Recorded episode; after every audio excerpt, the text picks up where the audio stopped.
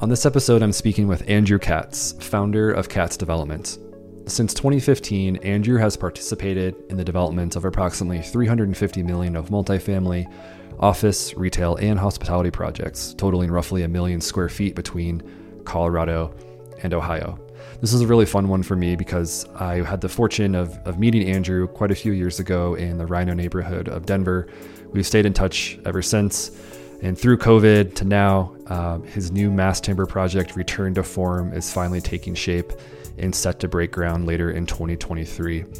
Really great conversation with Andrew, learning more about his upbringing, how he got to where he is today, um, and of course, talking mass timber, challenges, opportunities, and some really good conversation around Return to Form. 12 uh, story multifamily project coming to the River North neighborhood in Denver without further ado, let's jump into this conversation with Andrew and get going. All right, Andrew, thank you so much for joining me today. Thanks so much for having me. So I, I love getting started with the where are you're from stories, and I'd love to hear about where you grew up, what your family and friends were like, if you had any family destinations that in particular stood out for you, all that good stuff. So let's get started there. Sure. So not super exciting. Grew up in the suburbs of Cincinnati, Ohio. Um, have two younger brothers, a handful of friends that actually a lot of them uh, now live out here in Denver uh, nearby as well, which is pretty fun.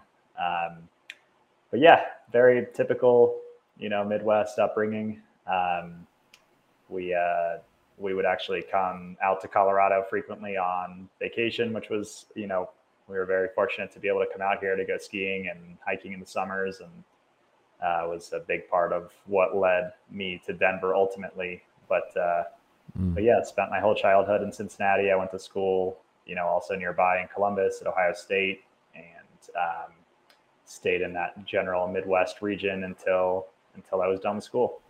Nice, and and so from a I want to pause and go back to the uh, vacation destination uh, comment because that's actually something that I was fortunate enough to do as well. My my family would always pack us up. We would drive overnight uh, to get to Colorado. We would do camping and hiking trips. Uh, sometimes we would stay in tents, and then as we got older, we would rent a cabin for a week or whatever and do a bunch of hiking around. So, but it sounds like a lot of your trips were ski focused. That's really cool. Did you do any particular destinations in Colorado, or did you go to different uh, ski resorts? Yeah, we uh, we skied in Colorado. We skied in Utah a little bit, uh, but it was like my dad. He didn't have the ability to grow up learning how to ski. He learned uh, much later in life, and I think he just made it a, you know, a, a point of his to teach us when we were young. And so, you know, we learned how to ski when we were like two or three years old. My brothers and I just on the little like leash thing where you you know yeah. ski between your your dad's uh, legs and um, I grew up learning on a, a, tiny little hill in Indiana called Perfect North. And, um, you know, when we felt confident enough there, uh, parents took us out to Colorado. We'd, we'd ski at Vail a lot. Uh, we'd ski in um, Deer Valley in Utah sometimes, but, you know, it was always like the highlight of my year was the, the four or five days that we could go skiing in Colorado. It was just such a different you know, obviously different than the hill in Indiana and just felt like such a oh, big yeah. world. And, um, you know, it was definitely something we, we always look forward to. I remember one time you told me a story about a particular hike in Colorado. Um, there's there's a couple of 14, a pair of 14ers. Um, their names are Gray, Grays and Torreys. Mm-hmm. And it's a mm-hmm. really popular front range hike. Um, but there's a particular way that you can access the, the peaks uh, up this ridge called Kelso Ridge. And I remember laughing with you about it because we've both done that route now, but we also both have the the mindset of what it feels like to be a Midwesterner to go to Colorado and do these types of things, which um, as as anyone who has had experience like that knows, it doesn't always turn out the best. Um, what was that? What was that like? Was that when you were really little, or were you a teenager? When did you get to have those experiences? Yeah, we started uh, we started trying out 14ers when I was I was probably 15. I think was when we did our first one, and so you know we can hike all we want in Ohio, um, but it's just it doesn't it doesn't compare. You're not getting the same obviously uh, in terms of altitude and and just uh, it's just a whole different world. And so we went yeah. out. Um, I remember my dad was all excited. He's like, I've you know been reading up about these 14ers. I I uh, I think we should go give them a try. And so we planned this trip to go. We were staying in Georgetown and we would climb Grays and Torreys. It was our first one. And uh, I guess uh, he felt that the standard route wasn't, um, you know, we were too good for the standard route, given our Ohio hiking experience. Um, and so we took this Kelso Ridge route, which, you know, on paper didn't seem crazy, uh, but we uh, we went for it. We had absolutely no 14er experience, no experience being at that kind of altitude. We flew in from Ohio the night before, woke up at, you know, two in the morning to get to the trailhead. And um, it was, uh, it was one of the most fun hikes I've ever done. Kelso Ridge is a really cool, fun trail. Uh, but it was, I was not prepared for, you know, class three, class four scrambling and mm-hmm. exposure mm-hmm. and knife's edge, and uh, there was some interesting moves on that trail. But yeah. it uh, it was a, a, fun experience, and definitely you know put us on the path to we we'd start to come out and climb 14ers every summer yeah. after that for years. So any so for anyone watching or listening, definitely contact Andrew for a self-guided tour up Kelso Ridge in the future. I'd go um, back, but I think I know. I think I know what I'm getting into at this point. Right, right. Well, let's let's transition to real estate a bit. Did you always grow up and did you head into college with this like idea that okay, real estate's going to be my thing? I know this going in. Uh, was it pre-planned for you, or or where did that spark start for you? Yeah, hundred um, percent. Uh, my dad is a developer, and he's he's still in Cincinnati. Um, you know, I grew up watching him, and he's an entrepreneur. He you know started his his own company. And uh, when you grow up in the real estate business, it's just it's always around you, um, especially in an entrepreneurial, you know, one where you just get involved in all kinds of stuff, and and um, you know we go and look at his look at the properties, and you know, just constantly talking about um, different deals that he's working on, and so from a young age, it was always kind of there and something that we were learning and something that we were exposed to. And it was a really appealing thing for us to see our dad, who just had this, you know, he was always obviously busy, but had total control over his schedule and, you know, was able to come to our, you know, school sport events or whatever. And he mm. would, you know, always had time to do whatever it is that he wanted to do. Mm-hmm. And so that was, um, that was really appealing. And I just in my head, I was always, you know, dad's your hero. I uh, I always wanted to just do what he did. And as I got older, it started to become more clear what that actually means. But if yeah. you would ask me, you know, from a very young age, what I wanted to do when I grew up, it was to be a real estate developer. And I bet when you know I first started saying that, I had no idea what that even meant. But yeah, um, it's been pretty consistent. And you went to uh, Ohio State for, I believe it was business and real estate, if I'm recalling correctly there. Um, as you moved through your college experience and in, in, taking these courses in, in both business and real estate, um, did you have your eye on any particular city? Were you thinking you'd go back to Colorado, or what? What was in the cards for you post college? What What did that look like? I think I always wanted to move to Colorado. Um, from when I started going to school at Ohio State, it just I don't remember remember exactly when I kind of made that decision in my head, but I just I remember throughout college, just that was what I would tell people. I'm going to go. I'm going to move to Denver. I'm going to be in real estate.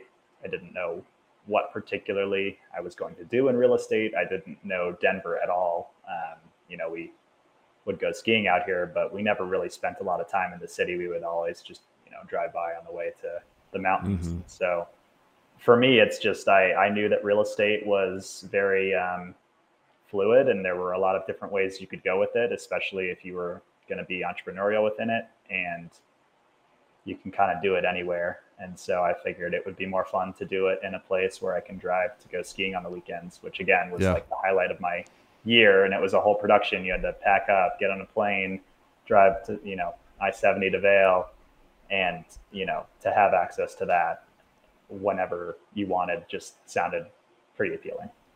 And so you arrived in Denver in the mid uh, 2010s, and you jumped right into the real estate scene, but but potentially not in the way that listeners might expect. So, in Denver at the time was was changing quite a bit already. Um, personally, I moved to Denver in the mid uh, 2000s, and completely different scene between you know 2005 and 2015, as you can imagine.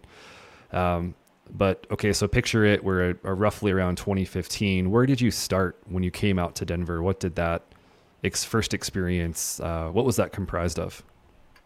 Yeah, so I, you know, I finished, um, I finished school, and my main goal was to find a job, just something to bring me to Denver. Um, I was pretty focused on starting in retail brokerage. That was what my dad started in. It was kind of um, you know, following his advice and, and his path. Um, so I reached out to a bunch of different brokerages after graduation and came out a few times to interview with a few of them. And eventually, um, a, a, a, group here called Sullivan Hayes told me to, to come on out. And um, so I, I moved out here kind of late half of uh, 2015. And yeah, I, I didn't really know what I was doing. I stayed in like an extended hotel for a week or so until I found an apartment. I I was used to suburban Ohio. I, I figured I would move somewhere in the tech center or in one of the suburbs or Golden or something like that. I ended mm. up instead uh, moving into a building in Cap Hill and um, decided to try out, you know, being more um, into the city to start. And so, so yeah, that was it. Moved to Cap Hill and started out in retail brokerage and just uh, figuring it out from there. One of the things that you told me um, early on is that you remember that time as being the the days where you drove around for hours on end, not oh, making yeah. much money, learning the city, yeah. trying to figure out who the players were and how to how things worked more or less. Um, but I also remember um, one of the conversations we had around you having this realization around that time um, throughout through that experience with Sullivan Hayes for a few years that you realized that wasn't necessarily where your passion was uh, really really hitting you at the core where you wanted it to. Yeah, I mean, brokerage was a great place for me at that time in my life. It was a really great way to learn the city. It was a great way to just meet a ton of different people, and then also just kind of learn the fundamentals of deal making and you know how how things were structured out here. And you know working with sullivan hayes was also just really fun. They were just really fun people. They took me in. They you know showed me around. I created some amazing relationships there that are still you know very important to me and um, yeah it was a it was a great place to start i, I drove around constantly just you know it's a great way to mm. learn how the city works and um, just start to pick spots and and yeah. And you had this really cool habit that I want to I want to mention because I think the listeners will find this really cool. But but you developed this. I'll call it a habit, um, and it has to do with maps because as you became familiar with Denver, one of the things that you said you started to do was literally start to draw and outline your own maps and and, and notate your own uh, maps of the city as you learned it. Um, what did that where did that come from and what did that like physically actually look like? Was it like something that you wrote down? Was it digitally? How did these maps come about yeah it wasn't very you know structured or thoughtful it was kind of um, back in 2015 2016 you know i was exposed to all kinds of different deals i was um, i was working on anything from you know a suburban a gas station deal out in Arvada to, you know, a coffee shop downtown somewhere. And, and one of the neighborhoods that I just kept coming back to was was RiNo, the River North Arts District, kind of northeast of of town. And um, you know, it was just really starting to take shape. I think back then in 2015, and if you just drove around it, it was not much to look at. It's very, mm-hmm. you know, jumbled. There's new development here and there. There's some built out streets. There's some dirt roads. There's some,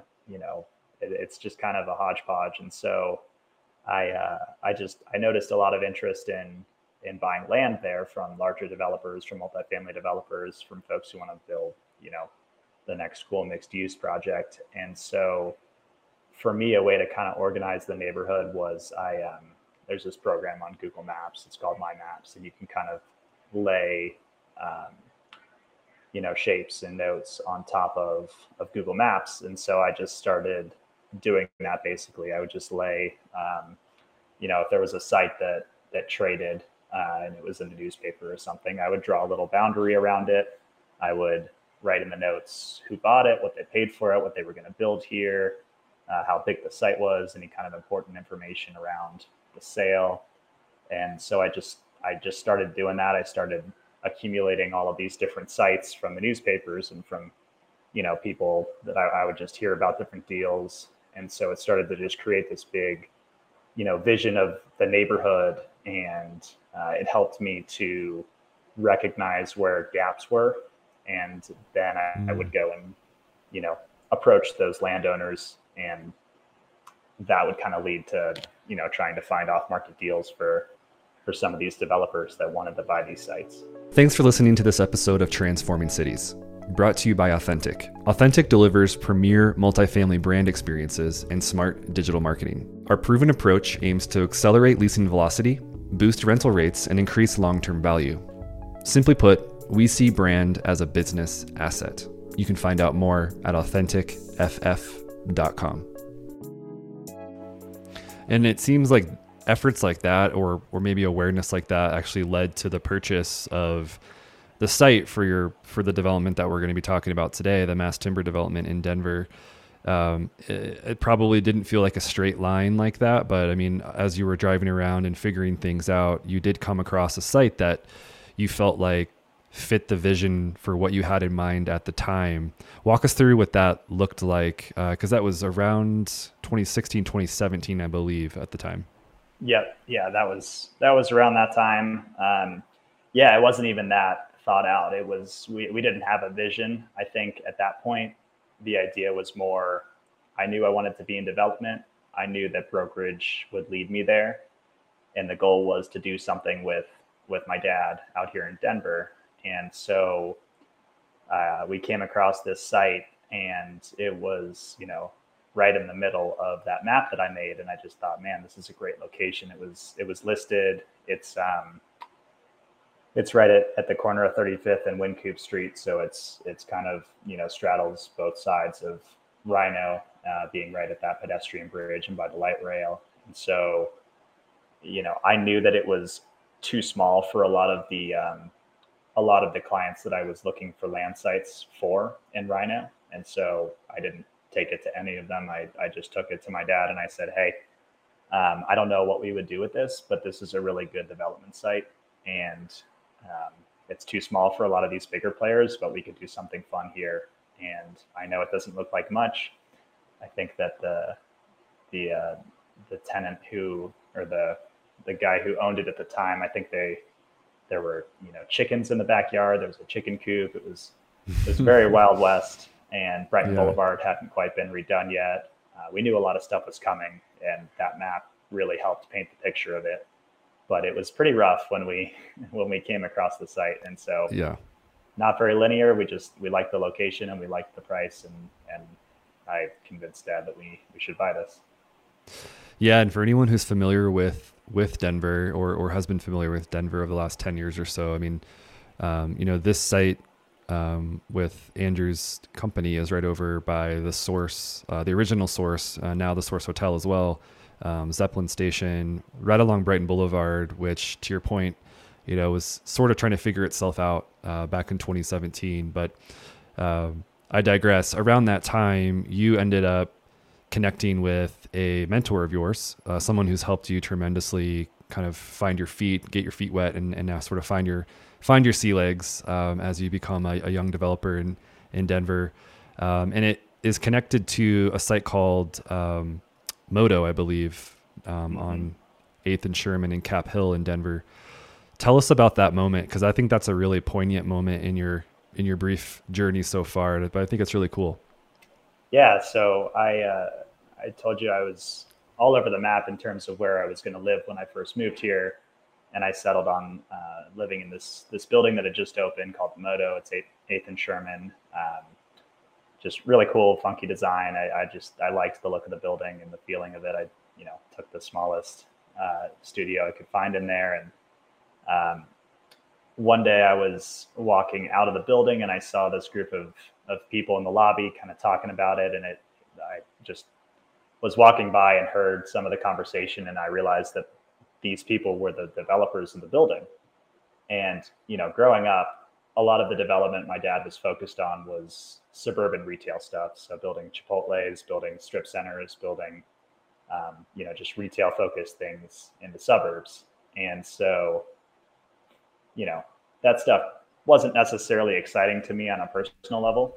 Um, mm-hmm. But what was exciting to me was design and urbanism, and um, you know, this group of people had just built this building in this urban neighborhood that had really cool design, and I had to learn more. And so I walked up to to uh, one of them, and I just said, "Hey, look, I'm you know I'm a broker. I'm I'm trying to get into development. I it seems like you guys developed this building. I'd love to to get a copy with you and just learn about that process and and what this kind of development is. And so um, there's a guy named Jonathan Alpert who's with Westfield Company now, and um, you know he we went to coffee. We became great friends. I met his family. We he was really truly I think my first friend that I met out here in Denver, and just totally took me under his wing. And um, he actually started in a similar way. He's I think he actually started at Sullivan Hayes as well. Um, was the first hmm. stop in his career, and so uh, you know we just had a lot to connect over and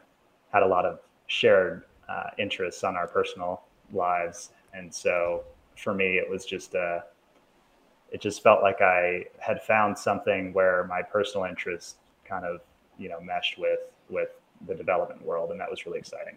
Yeah, you, you said to me that you felt like it was the first time that you could see an opportunity where design and real estate were really intersecting, and it sounded like that was something that really excited you and, and kind of ignited a, um, or maybe forged together like what kind of has become your passion as a as a developer um, in your young career, um, and so that actually springboarded you into this next phase of your career, which uh, let's definitely talk about that briefly before we get into mass timber. But you ended up pivoting and, and working with Westfield, um, obviously a really well respected firm in Denver, and they've been a part of many exciting projects in the city.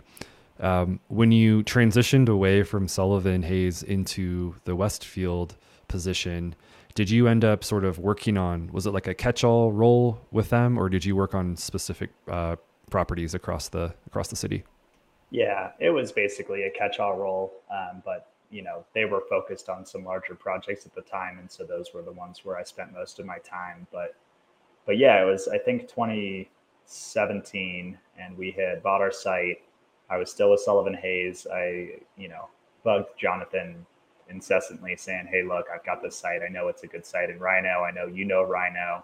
You know this is a similar play to to Modo, it's got to be. Um, what do I do with it? Can you know? Do you want to work together on it? This should be mm. a cool apartment building. This should be something interesting. And he's like, slow down. Um, I have I have a lot of stuff I'm working on at Westfield. Uh, why don't you come help me out and you know get some development experience and uh, you know so we ended up finding some folks to lease the building from us, and and we uh, we felt comfortable just sitting on it for a bit and letting some of the projects break ground around us and let the neighborhood, you know, develop for a little longer. So which was ended up being a really helpful thing because we were pretty early back then in 2017 and mm. what we might have built back then is is a lot different than what we would have done today and so I'm, I'm very glad that we hit the pause button, and I am incredibly glad that I went to Westfield. It was by far the most transformative, you know, mm. experience I could have possibly had. And um, so, yeah, I went to Westfield in 2017, and the projects that I was most involved with over there were um, they owned this uh, 14 acre site uh, in RiNo at the north end over by it was between like 40 second and 44th and Brighton and Wynkoop Street. So you know, a couple city blocks um, in an opportunity zone by the highway, by the stock show, redevelopment, and then all of the, you know, amazing things happening in RiNo to the south. And so when I first came there, uh, they had signed up uh, AEG to build the Mission Ballroom, and so that was a project I spent a lot of time on. Uh, was that project, and then across the plaza from Mission Ballroom was a 90,000 square foot office and retail building, and then beyond those two, uh, there was a lot of you know conceptual planning and master planning and trying to lay out the proper program for such a big, basically you know campus. Mm. It was a, a really a truly like placemaking type of development. And so um, that was incredibly fun. And I am, you know, so thankful to have been able to be involved in that project in any small way that I could. And so I spent a lot of time with that. And then also spent a lot of time on the other side of RiNo. There is a, uh, a project called Spark, which is short for Sustainability Park. It's a 100 unit condo deal at uh, 26th and Lawrence.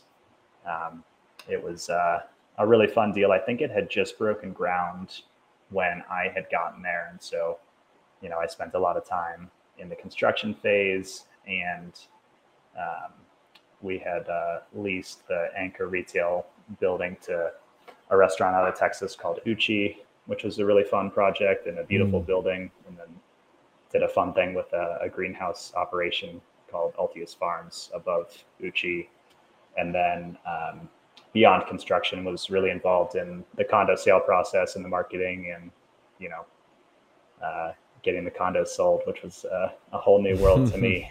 And so um, those were the two projects i probably spent the most time working on. Um, also spent a little bit of time at stanley marketplace um, out in the central park neighborhood which was a really fun project that it had already been you know long established by the time i got there but got to see how that mm-hmm. thing operated and uh, helped a little bit with some conceptual planning of some apartments that are, I think, just wrapping up construction now um, that are going to be really amazing. And then um, a few other projects here and there that we had poked around at, but those were the the main ones that I got to be involved in. And yeah, I was really a, a catch-all. Um, I think my title was development associate, so I worked primarily uh, with with Jonathan and with uh, Kevin McClintock over there, and um, and I mean everyone at, at the, in in the Westfield team. I just I had a, a blast over there. It was uh, it was a lot of learning and and uh, yeah, very thankful for my time there. Yeah, that's that's really cool to be able to have cut your teeth with such a such a strong and experienced team in Denver like that because obviously not a lot of people are able to happenstance find them in a lobby to start a conversation to have a coffee to then go begin working for them. That's a really cool uh, um, invaluable experience that you were you were able to to have in those few years. And essentially that brings us to the point where you decided hey you know what? I think this might be the time for me to step out on my own start what is now Katz Development do something with this you know this site that we've had for a few years now. And i feel fortunate enough to have run across you uh, maybe a four, three or four years ago now, and so I was having conversations with you when you were thinking about it being a, a condo deal, when when you were thinking about it being a, a hotel concept. I mean, I know that you've had to go through different iterations, and to your comment earlier, in a way, let the neighborhood around it grow up and sort of fill in and figure itself out. Um, so, but this this brought you to 2019, 2020. Um, where where did the site sit at that time and, and was mass timber like in the cards yet once you started to transition away from westfield? Yeah so around that time end of 2019 uh, we had just finished mission ballroom spark was finished and most of the units were sold or a good majority i think at that point. And it just it, it was kind of in between projects over there and uh, it just felt like the right time to to step away and focus on the family site. It had been you know several years that it was just sitting there, and um, I felt like I had gained a tremendous amount of experience and had the confidence to go and, and try and figure this out. And so I left. Um, mass timber was something that I was aware of at that point. I had looked at it um, a little bit at Westfield and I didn't fully understand it, but I was interested by it. Um, and um, think the thing that sparked it was uh, I had toured a project here called Platte 15 downtown along Platte Street. Um, it's an office building, five stories, and it was built out of mass timber. Mm. And I walked through it, and I was just blown away uh, by what that what mass timber actually was, and what it felt like, and how it looked, and uh, what the construction process was like. And um, that kind of put the idea in our heads a little bit. We actually wanted to do a hotel at the time, and we uh, we were to try and do a, a mass timber boutique hotel, and this was again end of 2019, and so we started down that path. We brought in the design team, and we you know I think we had gotten to the point where our concept plan was approved by the city, which is the first, you know, very preliminary step.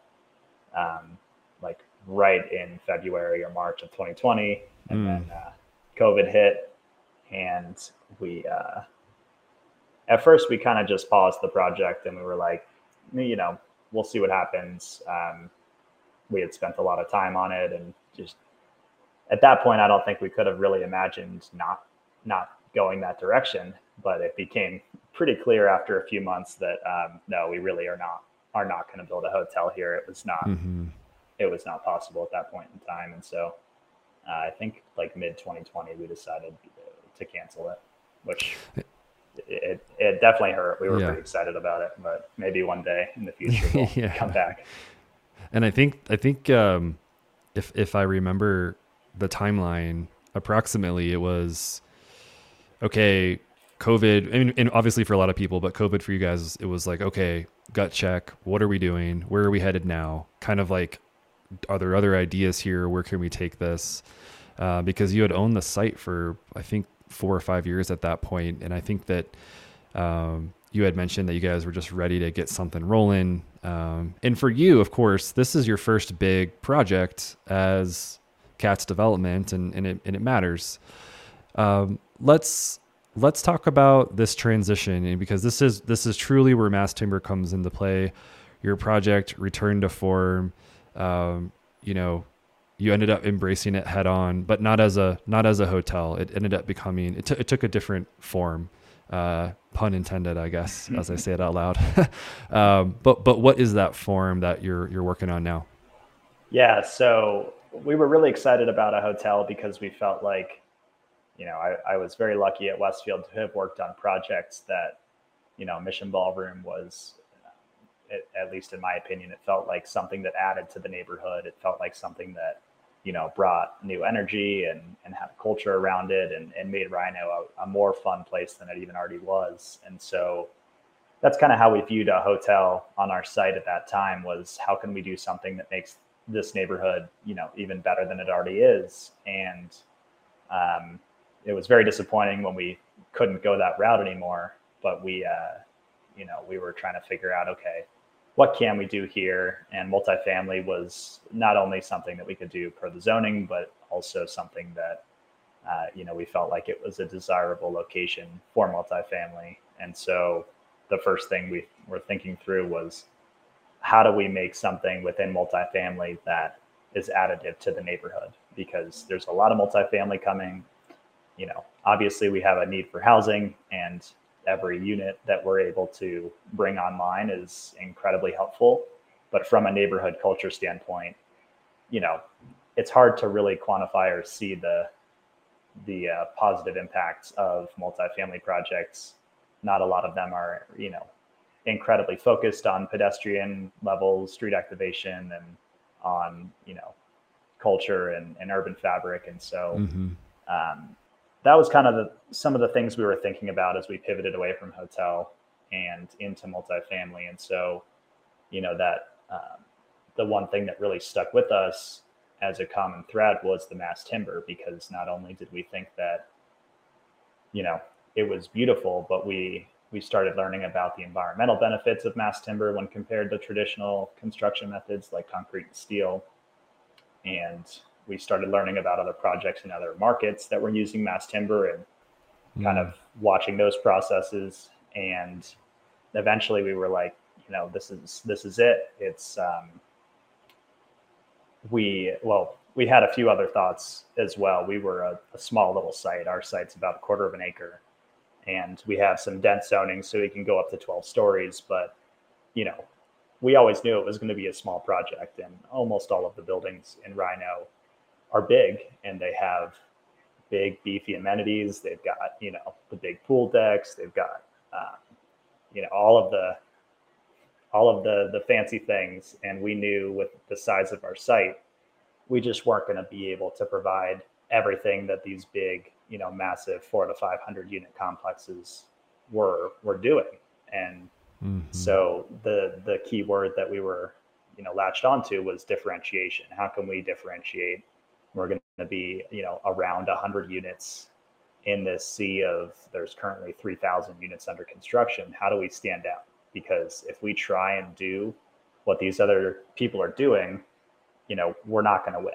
We're not going to win if we try and compete with drivetrain or if we try and compete with, you know, some of these just uh, Mill Creek projects or any of the other ones that Carmel Partners are building. They're they're just a different product, and so you know, one of the ways that we thought we could stand out was using mass timber, both from an aesthetic differentiation standpoint, because um, as we can get into later, it's it's a totally different look. Your your unit, you know, it, it's you have the exposed wood ceilings, you have exposed columns and beams. Your whole living area is, you know, covered in wood, which is um, yeah. obviously different aesthetically, but then also just the narrative of of doing something in the construction industry that is forward thinking and that you know is hopefully a path forward for the industry that is a little less harmful on the environment and so you know that's kind of the the mess of thoughts that we had that, that created mm. the mass timber motif there yeah and i guess to name drop a few other projects because we were talking about how you know you had kind of had this loose vision in your mind, but you know you were also aware of uh, Ascent being built in uh, Milwaukee at the time. Um, I remember you talking about Hotel Magdalena in Austin quite a bit as one that you really enjoyed. Obviously, Platte 15 that you mentioned uh, mm-hmm. previous in this conversation. You know the the CLT or the mass timber piece seemed to sort of stick with you at that time, and and you were alluding to it's not just about the design. It's not just about kind of figuring out who you're competing against, but the real thing here is actually the the, the planet and how you know it's not just like a nice to have. It, it literally is so much better for the planet and for the development of the building um, at its core. What are some of the ways that mass timber is um, legitimately better for the planet um, from an emission standpoint? Just out of curiosity. Yeah. So I I can speak high level, but I'm definitely not qualified. So take it with a grain of salt. yeah, but, fair um, enough. You know, the basic idea is that some 40% of our global carbon emissions come from buildings, and they come from building buildings and from the operations of buildings. And so, when you dive into the construction of buildings, a majority of those carbon emissions come from the the construction with you know concrete and steel. Uh, they're just incredibly energy intensive processes to to work with.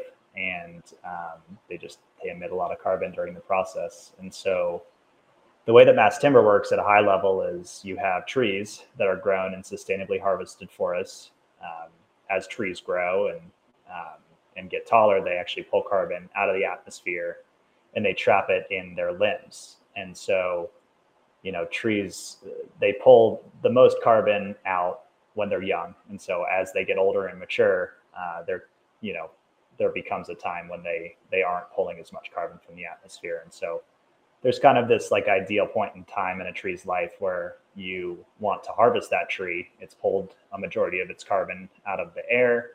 Uh, you cut it down, you replant the new tree in its place, and you take the trees and you can basically uh, create these engineered wood products called mass timber, which you know is kind of an umbrella term for a lot of different products. Uh, mm-hmm. Some of mm-hmm. the more popular ones are called cross laminated timber, which is um, for you know floor and ceiling decks, basically just different layers of of timber kind of laid in, in a cross pattern and, and glued together and compressed to form these big thick panels. Uh, then there's uh, other products called glulam, which are really good for columns and beams. Um, there's um, there's LVL, there's uh, NLT, there's DLT. There's all different kinds of of mass timber products out there that are that are all really cool and innovative. And um, so essentially, what you have is these kind of almost uh, componentized, you know, building materials, these columns, beams, and then floor and ceiling decks that essentially store carbon because they all of the carbon that the trees pulled out of the atmosphere when they were harvested is trapped still in these products that then you know come to the site and um, are installed very quickly and become the superstructure of the building. And so rather than the structure being made out of a very energy intensive material like concrete or steel it's it's made with these wood you know members that that are storing carbon in them mm. and will continue to store carbon forever for the life of the wood. And yeah, uh, yeah so that's high level how it's different from from concrete and steel. And, and I'm sure that there are um, naysayers out there, right? That that point to cutting down tree trees as being a really bad thing. Actually, you know, it's actually yeah, they they pull carbon out of the atmosphere, but you're cutting them down.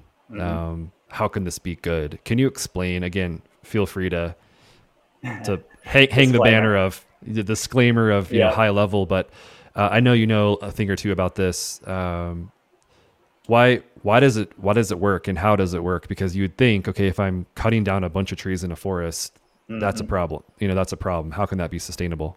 Yeah, so the, it's a great question. I get it all the time. Uh, again, I'm still not qualified to answer it properly, but from what I know, the uh, the key here is that you have to work with forests that are sustainably mar- managed. And so essentially what that means is that, um, you know, if you have a, if you have a North American forest or, you know, they have forest, uh, privately owned forest lands all over the world really, but um, let's just use a, a, North American one, for example.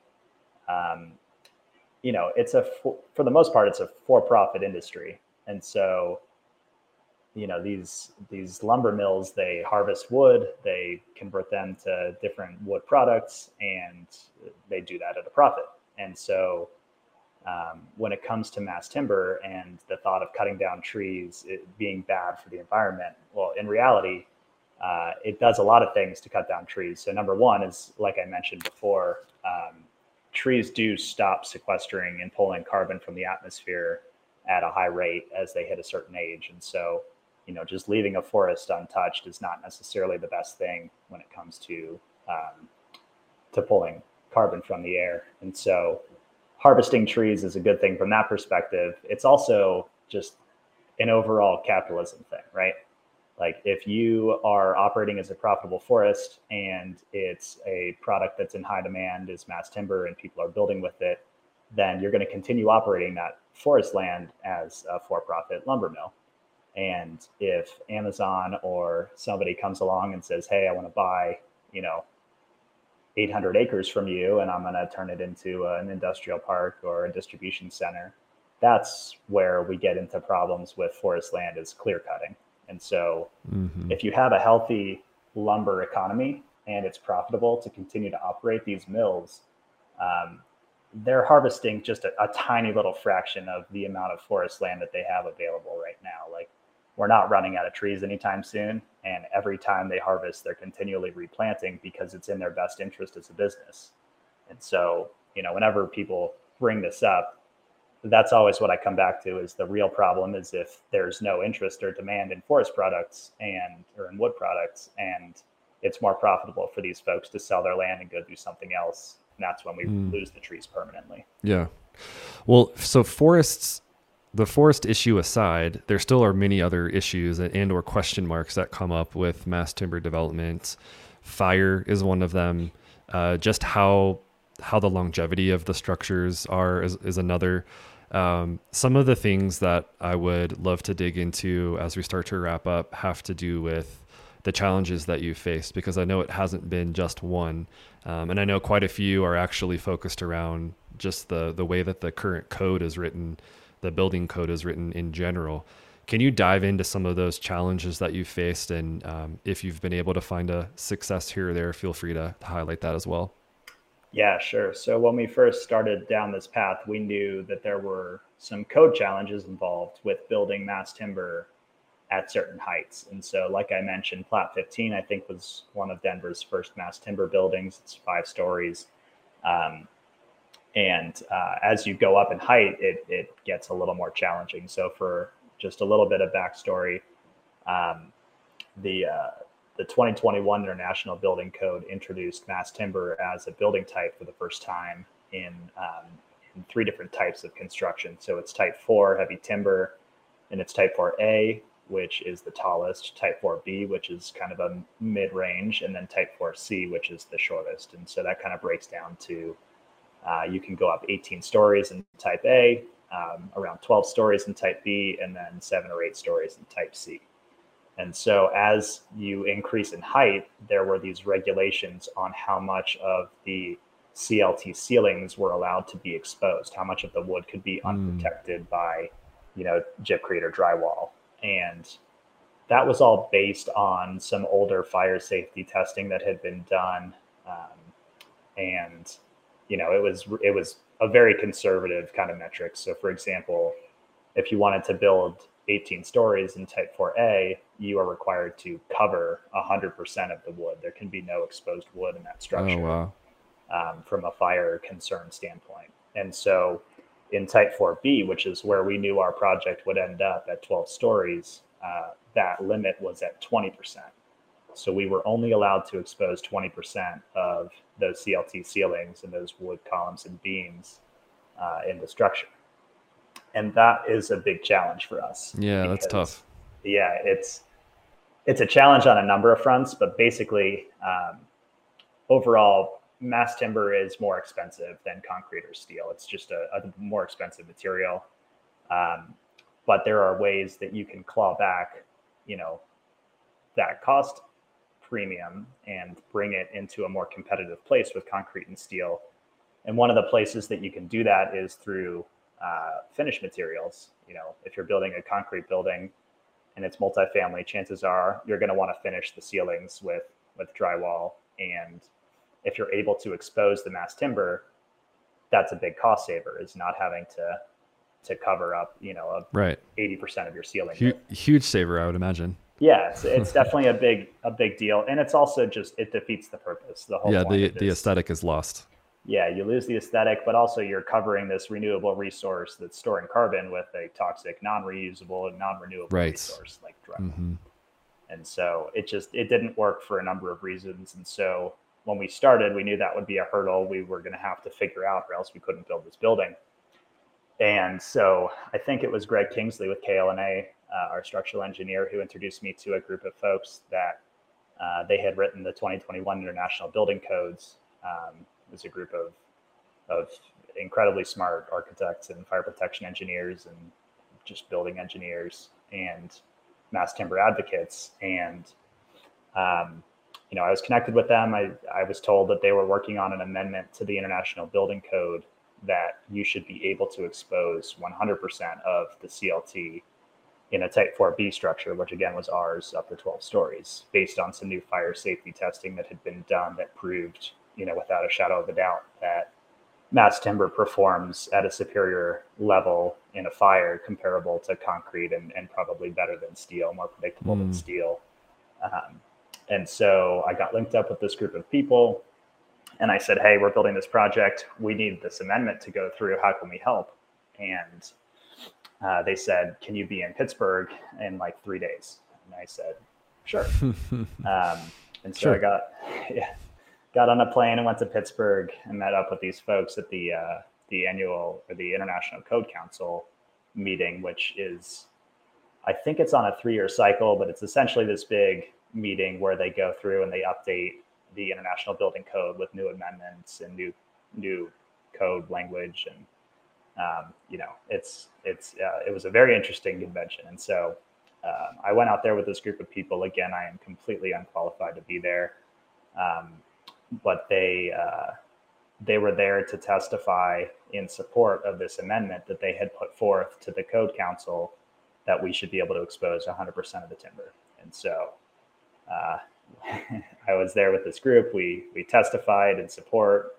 Um, I think they kind of wanted my perspective from a developer as to why I cared about this at all. Because again, I'm in a room of you know engineers and fire experts and architects and um, you know code specialists, and so I kind of spoke from my from my you know passion behind mass timber and, and why I think it was important from a from a sustainability perspective and why end users um, you know would would appreciate it and why there's demand for it and so we had to debate essentially against ready mix concrete and against uh, Gypcrete lobbyists and you know all sorts of folks that wanted to or are afraid rather of mass timber you know becoming a bigger uh, mm-hmm. piece of the market share in high rise construction and so mm. In the end, the data, you know, won, and this amendment was passed at the 2024 International Building Code level. So now in 2024 IBC, you are allowed to expose 100% of the CLT up to 12 stories. And so, you know, that was a huge win. And we took that to the city of Denver, and Greg Kingsley went to basically Denver's version of the code update committee and said, hey, this just got approved in 2024 uh, International Building Code.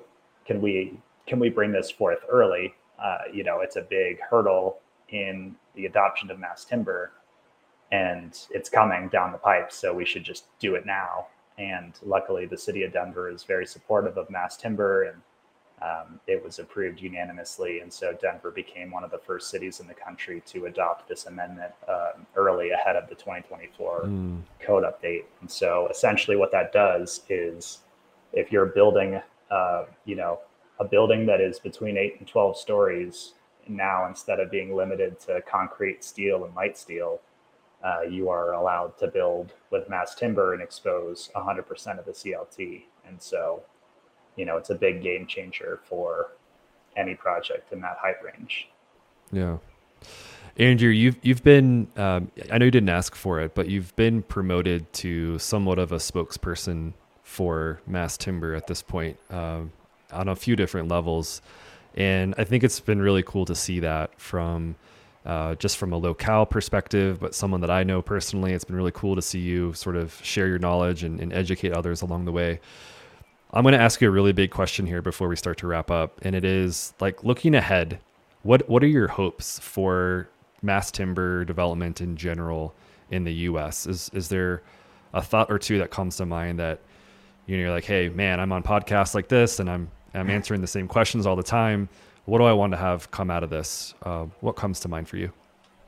Yeah, I mean, I think we're on the path, but I, I just think that mass timber should be something that is always considered or always in the conversation when it comes to new project development. Uh, it has a tremendous number of challenges, and it's a very different process than concrete or steel when it comes to design and procurement and strategy and, and the way that you build your your team. Um, but I mean, my goal is that we're going to build this mass timber building in RiNo, and for a little bit, we might be the only mass timber building at that height in the city. But I really hope that that is overtaken quickly, and I hope that it doesn't become this race of like who's the tallest building in it, you know, in every city or every neighborhood. I think it should just, you know, in a perfect world, it becomes mainstream, and it's going to be a question of why isn't this building built out of mass timber? And um, you know, I just hope that that end users start to recognize it and understand the environmental impacts of it compared to concrete or steel. I hope that it drives office tenants' decisions to lease office space in buildings that have more of a, a climate initiative around the construction and operation. I hope that other design standards like passive house and electric building operations start to become more mainstream too. I know Denver's on the front foot of electrification because half of the 40% of global carbon emissions comes from the building's actual operations. And so I think that's a really important piece to the, the puzzle too. And so, you know, tough question, but I, I just think that in, hmm. in the end, if, if a majority or a, I, it's never going to be a majority, there are plenty of, of you know instances where mass timber doesn't make sense but if if buildings that you know it's viable for mass timber or built in that way, I think that that would be a huge win for yeah you know the environment and and the private real estate market and the end users. Yeah, Andrew, I love I love the the point of view. I love the perspectives here. Let me hit you with a few rapid fire questions uh, before I I roll out the red carpet for you. Tell me, what's the most exciting project or two that you've seen in the last year that has to do with mass timber? So bias, just hometown, uh, you know, bias, but T3 and RiNo is a, an office building that Hines is building right now over at 35th and Blake. Um, and it's a, I think it's a 240,000 square foot office building, but it's just, uh, it's an, an, incredible program that Hines uh, that Hines is doing around the country. That's really focused on transit and mass timber, and it's a beautiful building. If you're in the neighborhood, it's going up right now, and you can see all of the exposed wood as they as they install the structure. So, very excited about that one, and then also very excited about um, the uh, the Portland Airport. Um, PDX is getting a brand new roof that's entirely made out of locally sourced uh, mass timber, and it's just incredible looking. I had the the fortune to be able to check it out um, about a year ago, and it was under construction. And I think that they are starting to install it. Maybe I think at this mm. point in the year, um, but I can't wait to fly into Portland one day and and have that cool. that ceiling be installed. It's amazing. I'll be sure to add these links into our show notes so for the the watchers or listeners they can easily check these things out and get a look for themselves. All right, one book that you would recommend right now would be what? Ooh, one book. Well, it's kind of like a real estate nerdy book, but I just finished this book called The New Kings of New York that I really liked. It was a super interesting look into some of the bigger real estate projects and developers in New York hmm. that that you know got me excited, but maybe yeah. not for everyone.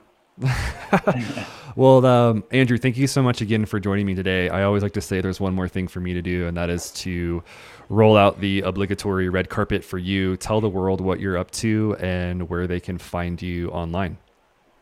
Yeah, so you'll find me just continuing to work on this project, Return to Form. It's the 12 story mass timber deal in RiNo at 35th and Wynkoop Street. Uh, our website is uh, katz-dev.com. I'm on LinkedIn sometimes. I'm on Twitter sometimes. Um, I'm around the neighborhood, so if you see me in Denver, say hey. Awesome. Andrew, thanks again for joining me today. Really appreciate it. Thanks so much for having me. It was fun.